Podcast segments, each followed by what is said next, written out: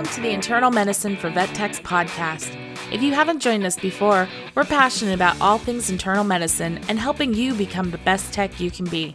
We'll be discussing interesting internal medicine diseases, how to work closely with pet parents, and how to become the go to tech in your practice. Now, let's start the show.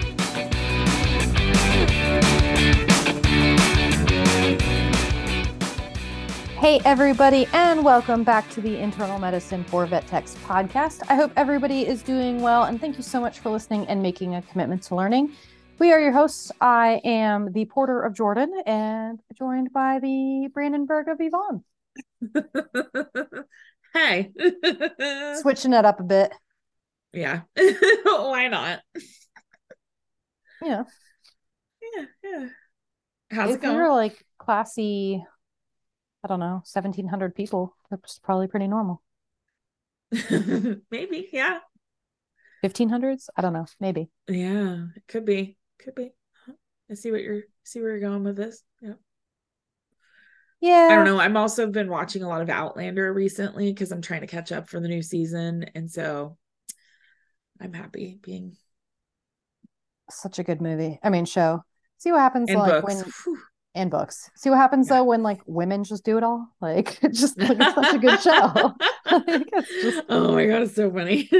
my husband's like, ugh. I know. Although so he I- does totally get sucked in, and then he's like, okay, I'm gonna go in the garage. But then he comes back and he's like, what happened? And I'm like, Yeah, if you just stayed too. here and watched, like it'd be fine.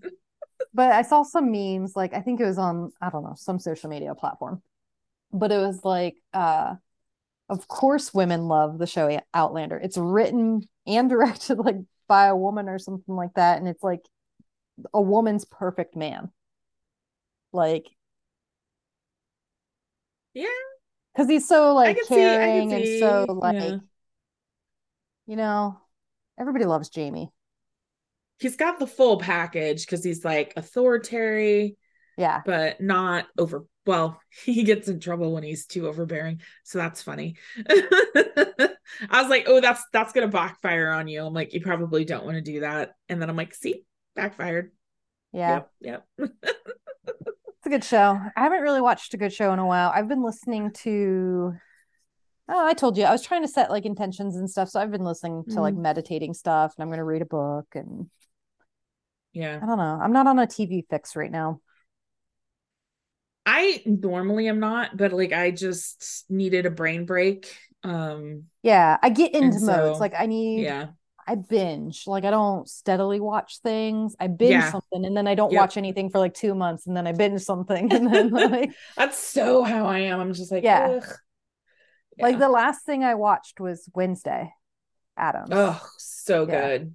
Yeah. So But it's like I haven't seen anything since that came out. So I haven't like Hmm, yeah. Yeah, it's So- it's so funny because that is one thing the pandemic really changed for me is like I never watched TV, like never. Like I was totally content not even like having any subscriptions or anything, although my husband definitely watches TV. Um but like during the pandemic I'm like, well what else am I going to do? I can't go anywhere.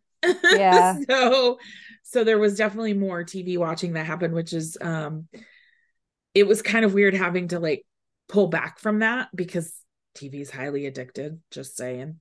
Um and so now I feel like I've gotten to the point where I'm kind of back into like a normal space with TV because I'm just like I don't need it.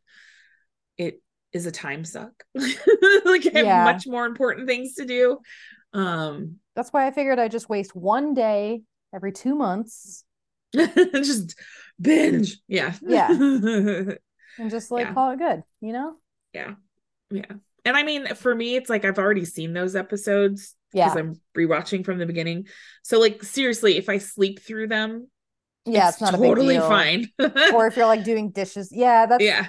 I will say I do turn on like Schitt's Creek and stuff just for like some background noise sometimes. Oh, but yeah. like Also a good show. oh my god, such a good show. Apparently, we're just going to talk about good shows to start this episode. Yeah. yeah. So otherwise, like I haven't I haven't done anything. Like I haven't even researched much homesteading stuff. Ooh, what I did do though, I made some like coffee syrup you know, like what they have at Starbucks, two pumps of vanilla. Like, Uh-huh. so I made the syrup. So I made vanilla syrup and I made a brown sugar cinnamon syrup. Interesting. Delicious, by the way. And so, like, I just started making like iced coffee with it because I'm like, it's July and like it's hot. Mhm. Yeah. And so, like, I just brewed a big thing of coffee and put it out in the fridge and then just make iced coffee in the morning. Like, even Matt's drinking it. and He's not a coffee person. I've I'm excited because well, I have a large kitchen now, so I literally had to buy a regular coffee pot because all I had was my little tiny Keurig that used to take up a giant amount of space in my old kitchen and now it's like it's like you barely even notice it. Um, but I bought a regular pot, coffee pot because our friends were over and you know, people are coffee drinkers, so I bought a coffee pot um that I use And a standard coffee there. pot's like 20 bucks. Like, right yeah i did not spend a lot on it like compared to Um, a Keurig, which is like what 120. so well it was just the little one so i think it was like 80 or 90 and like i use that thing every day well, um, yeah. but yeah yeah so like my cheap little $20 coffee pot. yeah i don't drink that much coffee i like have my one cup and then i'm good Yeah. Um, I drink so, like usually two. Yeah well and does does your husband drink coffee No.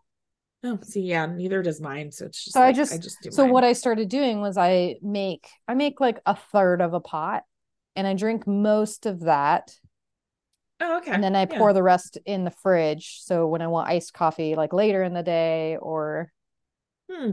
the following morning if I don't want hot coffee then and then I just clean out my like cold coffee thing once a week. Yeah But it never lasts long enough to like need cleaning. I just right like it's been in the fridge now for like three days and it's almost gone. so like, That's so funny. yeah. Um, really quick because this episode is right before our monthly CE. Um, so this coming weekend, if you're listening to this the day it goes live, um, is our uh, monthly CE. So July 22nd, 2023. Um, we're doing our normal cat vomiting. There's no such thing. CE again. This is one of our most requested CEs, uh, which is fine by me because we can soapbox the heck out of it. Um, so if you are uh internal medicine for vet tech's membership member, remember all of these monthly CEs are free for you. They are all RACE approved. Um, so you just come and get some free CE. If you're not a member, you're more than welcome to come. Um, there is a small fee if you're not a member. Um, you can get the invitation if you join our newsletter. Um, so internalmedicineforvettechs.com um, and you can join the newsletter there. Or um, if you go to internal medicine for internalmedicineforvettechs.com slash events, uh, there's a link for our Zoom um, events page where you can see all of our events coming up. Um, and we've got some stuff in the works, which, oh God, I'm so excited. I can't wait until we can start talking about it. I know, right? Ugh, this is what happens when Jordan can work full time for us because then thoughts and ideas that had been in our head just as a maybe someday um we've actually have started doing some concrete things with which is very exciting. Um so we'll be announcing that hopefully soon. Um so next month in august we're back to our normal schedule. So saturday august 12th um, we'll be lecturing about renal disease. So um, you could definitely join us next month. Same thing if you want to get on the the the list. There's a bunch of places to find it. So yeah. Um, and this week we're going to continue our nutrition with hepatic disease. So we're going to talk some liver stuff, which liver and food kind of there's a lot of stuff that goes on with that. So, yep, we're going to be talking about nutritional management for hepatic disease this week. So, luckily, the liver. Oh, I have a like, I enjoy the liver. I'm learning to love the liver more and more, Mm. I think. I think it's when you start understanding the liver more. Yeah. Right. It's like you get this appreciation for How much it can do. liver is. Yeah. Yeah. how much the body really relies on the liver. It's kind of crazy. Yeah. so the liver is responsible for several functions, right? But a lot of the like the big one that we really think of is going to be the removal of byproducts, usually from the digestion of food and then the absorption of food and the production of proteins, which can be necessary for normal blood consistency and clotting. Okay, you know, it's details, little little stuff. Yeah. we often see anorexia and weight loss in our patients that have liver dis- disease. So, one mm. of the mm. most important things that we can do for liver disease therapy is really just ensuring that the pet has appropriate energy intake. So, that way, we really want to minimize the catabolism that's likely going to occur when a pet's battling liver disease. So, diets for animals with liver disease, though, need to be easily digestible, highly palatable, uh, calorically dense and then easy for people to prepare and feed right so and mm. and we mm. want to with liver disease also again small frequent meals is going to be recommended because we, we want to overwhelm the liver yeah exactly and we really want to just drive home the ability for the body to digest food and achieve a, achieve all the necessary components that need to come from absorbing the nutrients. We need to digest it. We need to make sure we turn it into whatever it needs to be turned into, and then use it appropriately. Which is the liver does a lot of that, which is crazy. And I'm not sure if we've ever talked about it uh, or if it's like widely known too much, but I think that the liver influences like glucose homeostasis just a little bit. So it's just a little bit. and it does this by uh, glucogenesis uh, or glycogenolysis or gluconeogenesis from amino acids and lactate. Uh, it also detoxifies nitrogen through the urea cycle and helps with ketogenesis. Yep. And we talked about ketogenesis in our DKA episode. So, um, you know, when we break down free fatty acids in the liver, that creates ketones. Um, so yeah. Yeah. So first things first is we're going to start with carbohydrates and we want to make sure that carbohydrates do not exceed more than 35 to 45% of the diet's total calories. Um, it's important though that we have adequate carb intake though, just to help maintain those glucose concentrations. And then again, same thing. When focusing on glucose concentrations, we find that feeding smaller, frequent meals throughout the day actually helps to maintain those concentrations pretty well. Yep. And then protein modification and restriction. So this could be a modified protein diet or a restricted protein diet. And that's used to help with the insufficient insufficient nitrogen detoxification. And so um it's so funny because like when I was doing these notes for like specifically protein restriction is like for XYZ, you don't like do not restrict protein in liver disease. right. Yep. But for ABC, we should restrict protein in liver disease. Yep. So let's get into it. So, protein restriction, though, or liver disease in particular, does not automatically mean that we should start restricting protein, especially in cats. We should not be restricting protein in cats unless they have hepatic lipidosis. but or no, I'm sorry. Protein restriction can actually be detrimental in cats with hepatic lipidosis. So it can actually delay healing with our hepatic lipidosis cats. And it can even hinder patients with chronic but stable uh, necroinflammatory liver disease.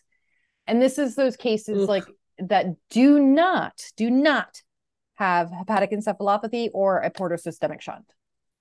I'm so glad you knew what those initials were because I was like, I it took me a minute, like when I was doing the notes, and I was like, am I going to remember these?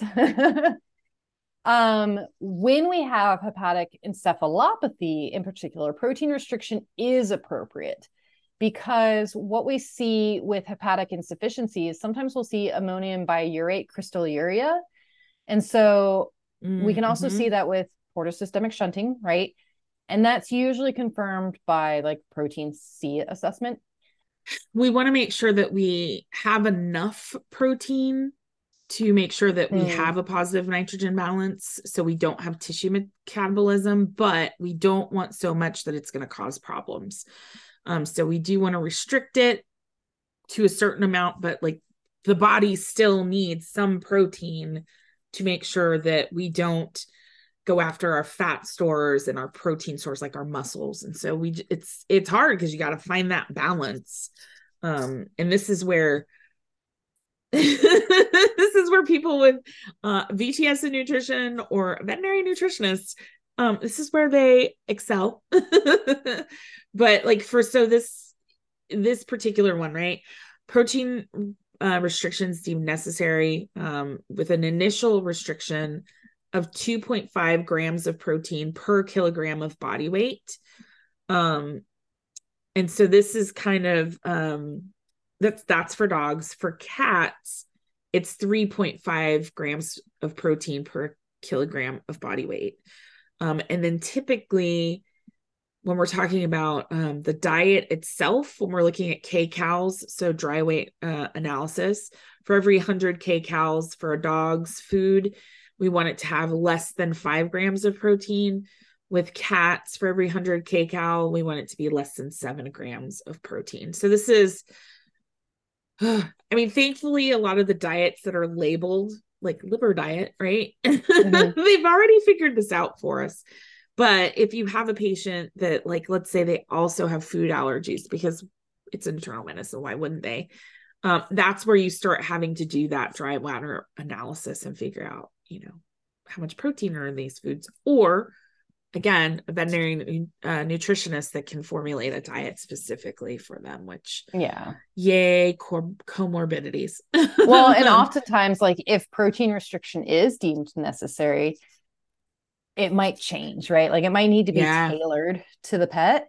And so based off of their symptoms so having these guys back in for rechecks even when just managing a liver disease trying to get these guys back into for rechecks to discuss how the pet's doing physically and historically at home, as well as just other assessments to try to help guide further tailoring of the diet. So, like whether or not mm-hmm. we're checking protein levels or not. Um, yeah. but again, like I said, we're not really very often restricting protein in cats in particular. Mm-hmm. Um, and especially shouldn't be restricted with hepatic lipidosis because again that just can really compromise their healing process and even their survival of it. Um we kind of already talked about how we should not restrict protein in pets with chronic necroinflammatory liver disorders. And that's going to happen or that's recommended because these animals usually have higher protein requirements um, than a healthy pet because um, because of the need for tissue repair and cell replication. Right. Proteins are really important for that. Crazy important. Well, I mean, like if you think about it in a like in a human sense, like right when you go to the gym and mm-hmm. you're like working out, right, and you're creating all these little micro tears in your muscle and stuff like that, and they say that you should increase your protein intake after going to the gym so you can repair those mm-hmm. muscles and and limit the amount of like soreness you feel from the damage you've done. Right because it helps repair tissue and cell replication. So, yep. want to help the liver do that for sure. Um, the source of protein can influence the severity of hepatic encephalopathy. So, kind of back onto dogs. So, uh, based on research, meat based protein can actually trigger a more severe response compared to those vegetable and dairy proteins.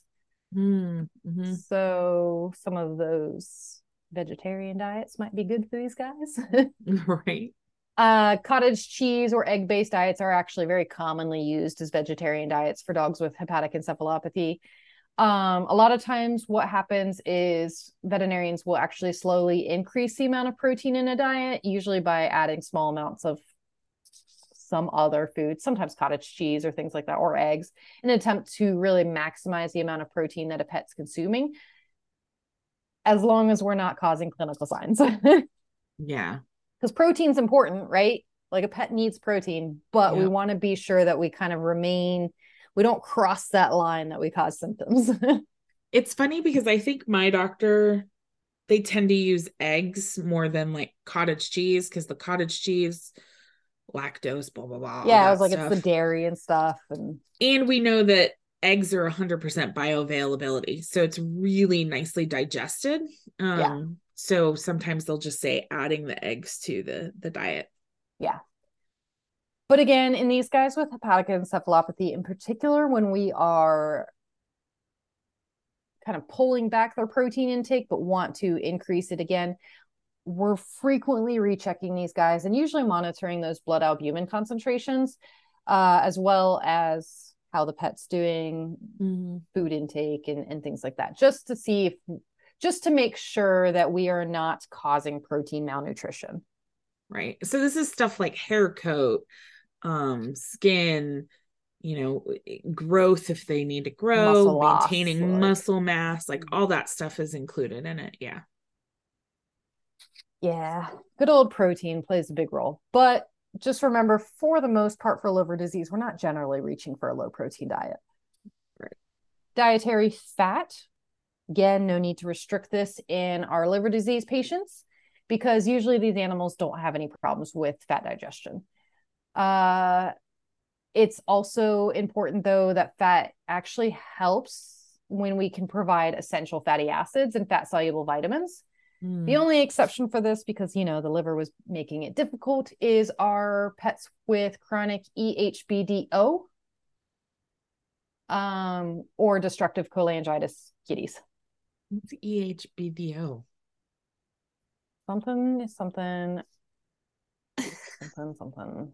Something, something. Hepatic biliary duct obstruction. Yeah. Oh, look at I was pretty dang close. Extra hepatic bile duct obstruction. Yeah. Or destructive cholangitis. Mm. Or ductopenia. Ooh. Ooh. That sounds horrible. Yeah. Like you get less ducts. Ooh. So in those cases, well, I'm assuming it obviously sounds like it's if the body can't secrete that mucus and fat, then like you shouldn't. You should probably restrict the fat. So uh, again, those animals in particular with EHBDO or destructive cholangitis or ductopenia, they have a reduced entry of bile into the GI tract and um, they also have impaired enterohepatic circulation of the bile acids too.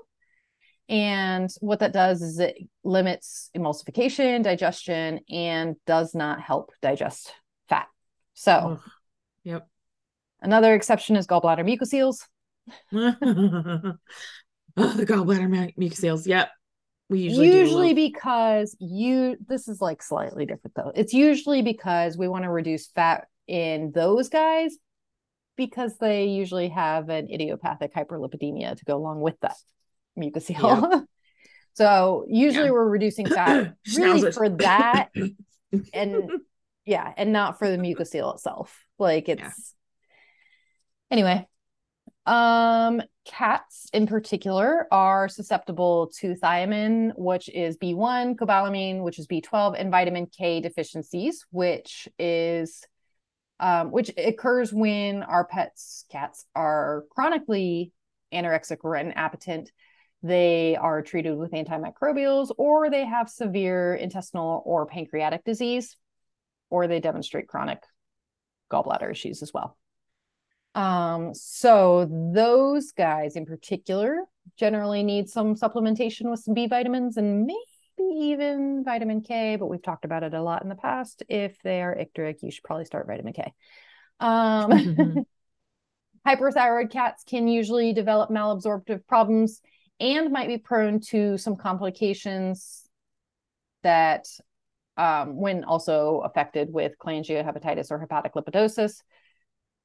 So if so they, they're more susceptible when they're hyperthyroid. Ugh. Yeah.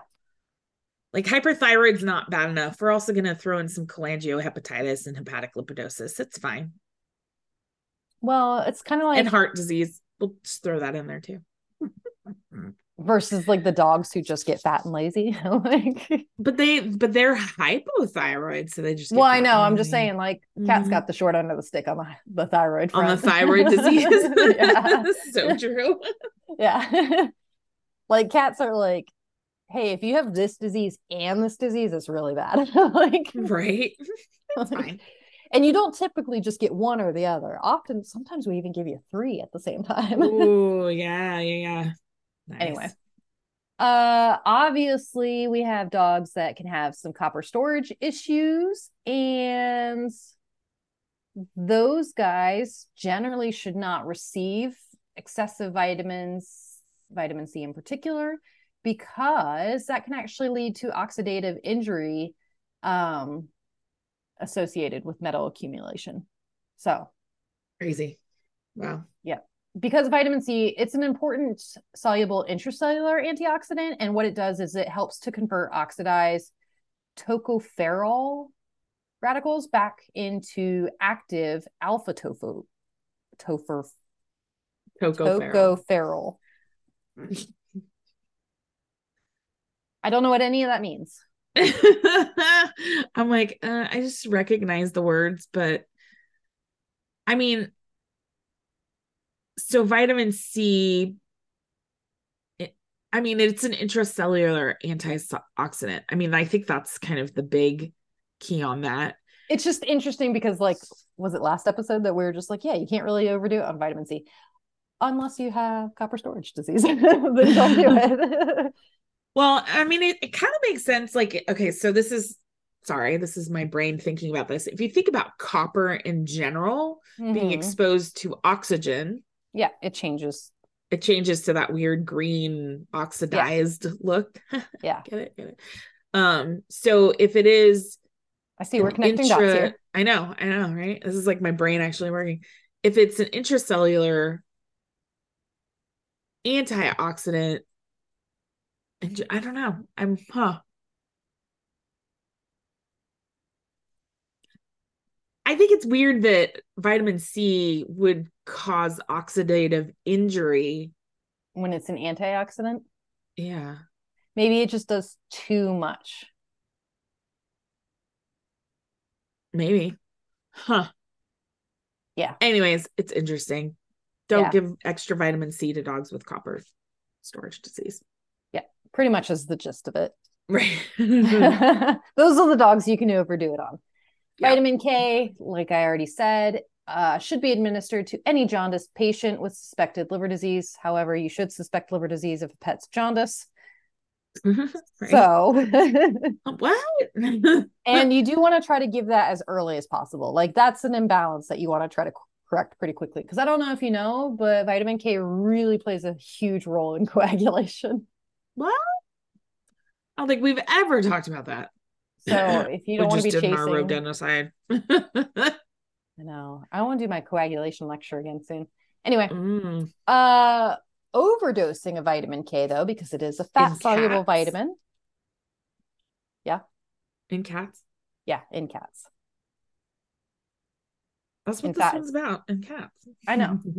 Uh, we can overdose vitamin K because again, it is a fat soluble vitamin, but in cats in particular, when if we overdose in vitamin K, it can actually lead to Heinz body hemolytic anemia, and pets can become symptomatic from this. That's so crazy to me. Don't do it. like normal this is this is why this is why you want a food that is balanced for life stages because if you have over supplementation of things as simple as a vitamin it can cause anemia this is why we want to make sure that you know our, our foods are AAFCO certified and all that fun stuff and we get a veterinary nutritionist or vts in nutrition involved because don't don't try to just be like i'm gonna feed them chicken and give them random supplements. No, I'm gonna just give them all no. the vitamins I find at the store. Don't do it. Sorry.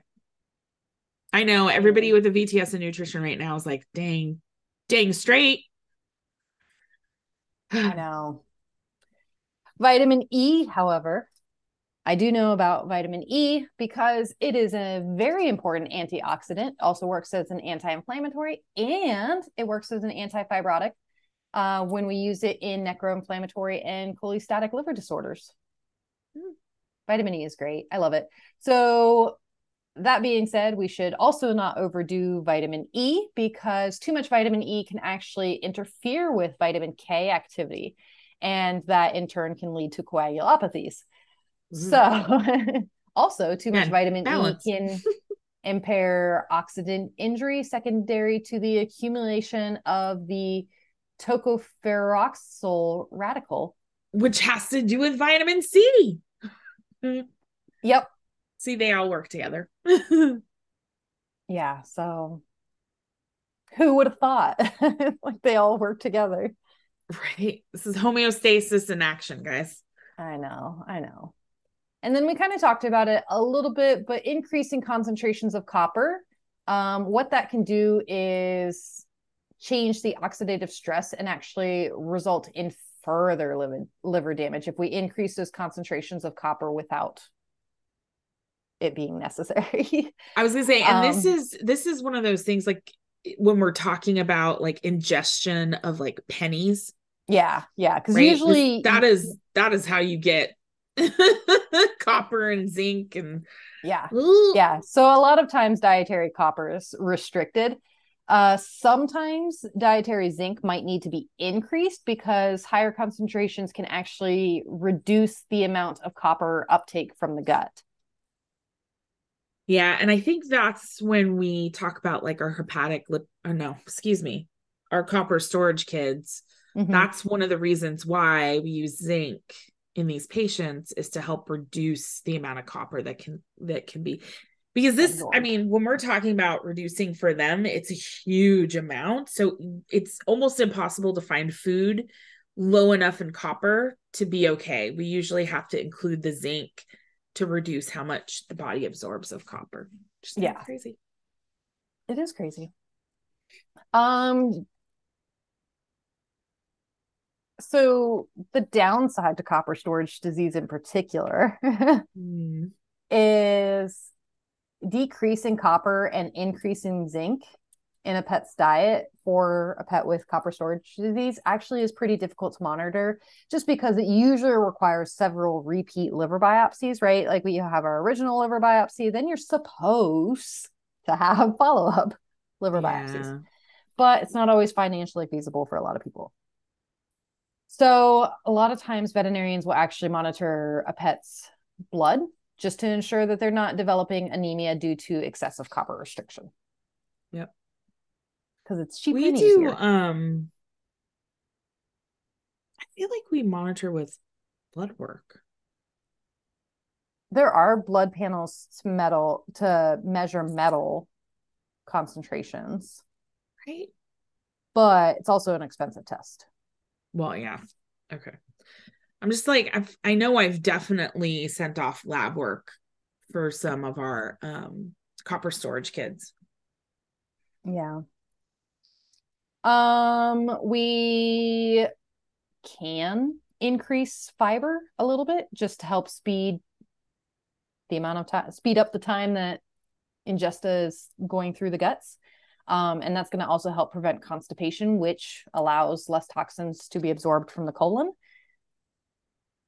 But it's not one of those things that we necessarily like jump right on. And we also don't want to cause yeah. diarrhea either. Um, we've talked about it pretty much since we started this series that yeah. calculating RER is just resting energy requirement. And oftentimes, these pets, even with liver disease, actually are active at home. And so they need to be fed a maintenance energy requirement or MER. And usually that's going to be estimated by multiplying the RER by 1.1 to up to 2.0 to account for body condition, age, activity, and things like that. And yeah. so usually those are estimates, right? And so we need to adjust food intake for the patient's weight and body condition. Yeah. And I've uh, I've seen I've seen some patients that actually need a little bit less than RER. Not mm-hmm. much, but sometimes a little bit. And so this is like again, we're monitoring these patients to see like okay, where where where's our weight at, muscle condition score, body condition score, how are they doing and then we adjust from there. So I think one um, thing that like I'm taking away from all these episodes is for as many times as like we've started a diet and then like pets are just lost to follow up, right? Like, and it's just, yeah, it sucks because it's like those pets do still need follow up just because well, like you started I, and, a new diet. Yeah. And I mean, honestly, like if we think about um tech utilization would be mm-hmm. huge for nutrition. I mean, oh, huge. Oh, yeah. That a hundred percent can be something that a technician can make a tech appointment that could be you producing income for your hospital because this doesn't require a doctor to be involved 100% of the time right like no the doctor we, needs to review the blood work that the technician if you're doing blood work yeah and, yeah yeah but i mean like for you know seeing if um getting a, a diet is work yeah. yeah. if it's like for the weight and like how are we doing History you know and... the the body condition score muscle con- like that's all stuff we can do and then obviously, you know, we would review it with the doctors. It's not like we would just carte blanche be like, here you go. I'm going to yeah, change a prescription. No. Well, and you're but not doing any, that's the thing yeah. too, is you're generally not doing anything about it. You're just keeping tabs on that pet. But if something were going wrong, or if say the pet was still having diarrhea after two weeks, mm-hmm. right? Like, oh, hey, doc, so and so's here. Weight remains the same. Everything else is fine, but we're still having diarrhea. Like, you know, and it's yep. just, I think I think vet med could do better with follow-ups. Oh, 100%. like I, that's just the bottom line. just... Well, and and again, that's that's tech utilization that we could have whole episodes, not even just one. We have whole episodes of tech utilization. Um, but yeah, nutrition well, is 2024. Huge. Here we come. I know. It's it's just like we could do better. Techs could be utilized more and mm-hmm. ultimately it leads to better care for pets, right? And yeah. increased income for vet professionals. Well, and not only that, but clients feel like they're more involved, right? Exactly. Like they feel like they're able to make a difference. They can well, see the progress. There's going to be can... there's going to be less too of that. Well, I finished that bag of food, and so I just assumed that nothing was said, so I just went back to my regular. You know, oh, so it's gosh. just like yeah. there'd be just yeah. better compliance and stuff, and so it's just we could be better. I do think um I have a uh, uh, we have an episode not next week but maybe the week after on uh helping with client compliance. Do we, oh. is, that, is that on the schedule? I, I believe that, that is for the beginning of August. I think that sounds familiar. huh. Sorry. Yeah. but I mean, anyway, we are essential for that part of the the the care for the for our patients. Um, and I will say, human medicine also sucks at it. Oh yeah, um, yeah. Follow up. What's follow up in human medicine? maybe in six months to five years they'll follow up on something. Right. Yeah. Anyway so client communication sometimes with liver disease these animals can be prone to hypoglycemia. I don't know if we touched on that in this episode but the liver we didn't talk about it in this one role. but we definitely played in some of our or talked about it in our basic liver episodes because yeah glycogenesis so in, and glyco what was it lysis. gluco glycogenesis and glycolysis yeah. Yeah. Yeah. Anyway sometimes iv glucose might be needed uh if the liver disease is severe. Usually our hepatic encephalopathy guys. Um yeah yeah. A lot of times, again, I know I said this in the beginning, but just because there's an elevation of liver enzymes alone that does not warrant a dietary change right away. Right. Uh, in some instances, liver enzymes, if they remain consistently elevated, then that pet can usually benefit from like supplemental o- antioxidants. Um, and the liver cells can actually be protected from further damage when we add additional antioxidants into their diet um, or antioxidants that are found beyond the diet are given. So vitamin E, omega 3 fish oils. like, yeah. Um thankfully dogs like it. also, again, there is new evidence suggesting that lots of cats with hepatic uh, lipidosis have or will develop a cobalamin deficiency. So a lot more clinics are starting vitamin B12 like mm. pretty pretty rapidly in these guys. that's kind of I mean that's interesting. It's kind of crazy that that I don't know. B12 B12 to me is just it's we use it a lot in internal medicine because so many of our patients have like GI disease and it's just interesting the the benefits that we see from from giving cabal or giving B12. Like it, but it's crazy ever, to me. All right, nutritionist people who actually make veterinary diets. Doesn't that make you wonder then if the diets that are already created are somehow a either affecting the the guts because we just haven't perfected it yet, right? Like it's a science and it's just not like we've domesticated animals so like their needs what they were before we domesticated them have changed to what the, like from what they are now like i wonder mm. if there's mm. just like clearly they're lacking in the uptick of cobalamin like so anyway don't like don't you don't you think that like I, it just makes me wonder if there's like a lack of that nutrient in the commercial foods today if there's a lack a, of is it a lack of the nutrient or do we of of B12? Like okay, this is obviously yeah. above our pay grade, right? Yeah. It is, is, it a lack of B12 in the diet or is it inflammatory all the GI properties? diseases yeah. that we're seeing that are making it so they can't properly digest but, it? And then what is causing all the GI yeah. diseases that we're seeing? That's what there's no way that humans have perfected domesticated animals diets. No.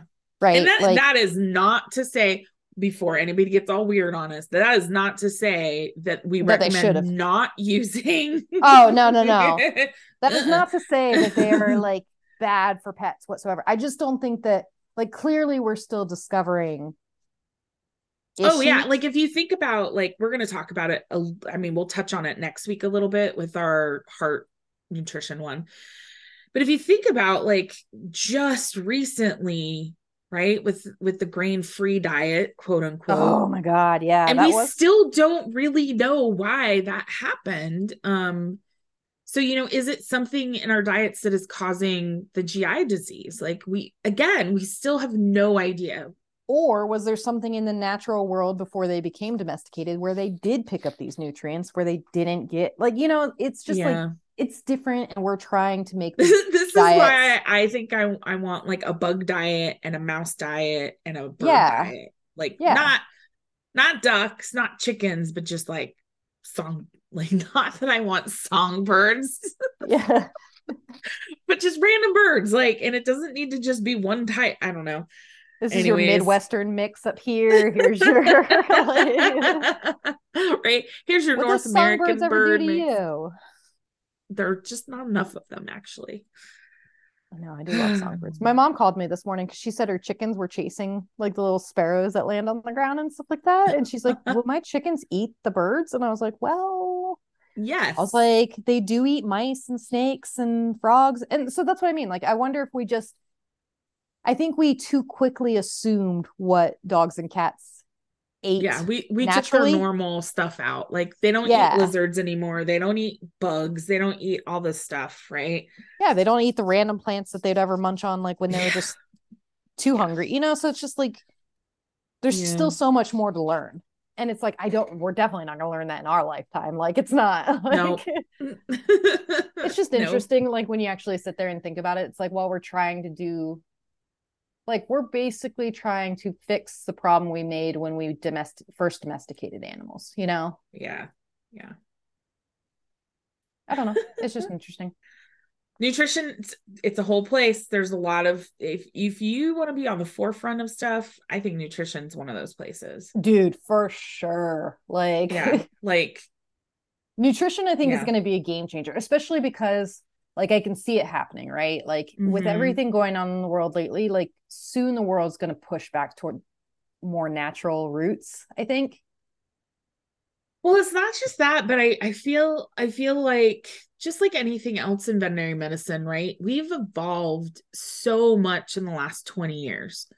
You know, we we've gotten away from like um I can't say the brands cuz I don't want us to get sued. like the old dog name food that you could just get at any pet store that was just kind of yeah. just not the greatest nutrition, right? And now clients, pet owners are are willing to invest in and spend money on nutrition. And so it is making it so that there's new science and education that comes out of nutrition. Like, you know, yeah. it's huge. It's huge. It's just huge. And I think it is evolving and I think it'll continue to evolve until, you know, we understand it better. And I think I don't know. I think it's pretty cool. It is really so. cool anyways, that is our nutrition soapbox for all of you nutrition peeps that are like, oh my God, thank God somebody feels that way. We do. We're just not as obsessed as our VTSs in nutrition. So, no, but trust me, VTSs in nutrition or anybody interested in nutrition, you are very well needed because nutrition yeah. is like, there is a reason why it's its own separate, like, right. And it touches every pet every time.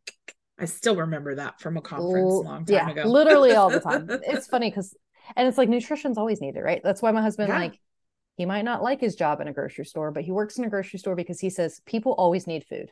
He will yep. always have a job. Yep. Hint, yep. hint, nutrition peeps. uh, you will always have a job. okay, well, that's right, it guys, um, that's... to end the hepatic disease nutrition management. We have one more nutrition episode, which is next week. Um, so you'll still hear us rant a little bit about nutrition, but um, although next week's episode probably will be shorter because we've already touched on cardio stuff.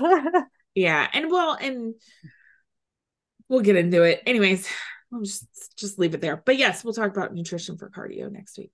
Um, but yeah, I hope you guys learned a little bit more about hepatic disease. I know we've talked about nutrition. We tr- well, we try to talk about nutrition in, in ep- most episodes where it's obviously disease very specific. Yeah. Um, but but it is nice to kind of put them all together and talk about all the different ones. So yeah, absolutely. All right, guys, thank you so much for listening and making a commitment to learning. I hope everybody has a fantastic week, and we will talk to you guys next week.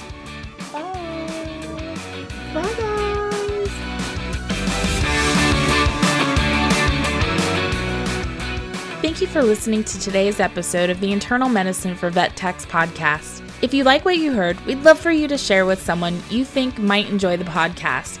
And make sure to subscribe so you never miss an episode. Want to give us a boost? Please leave a review on iTunes or your favorite podcatcher, and we'll be sure to say thank you. Find out everything about us at internalmedicineforvettechs.com. Talk to you next week. Bye.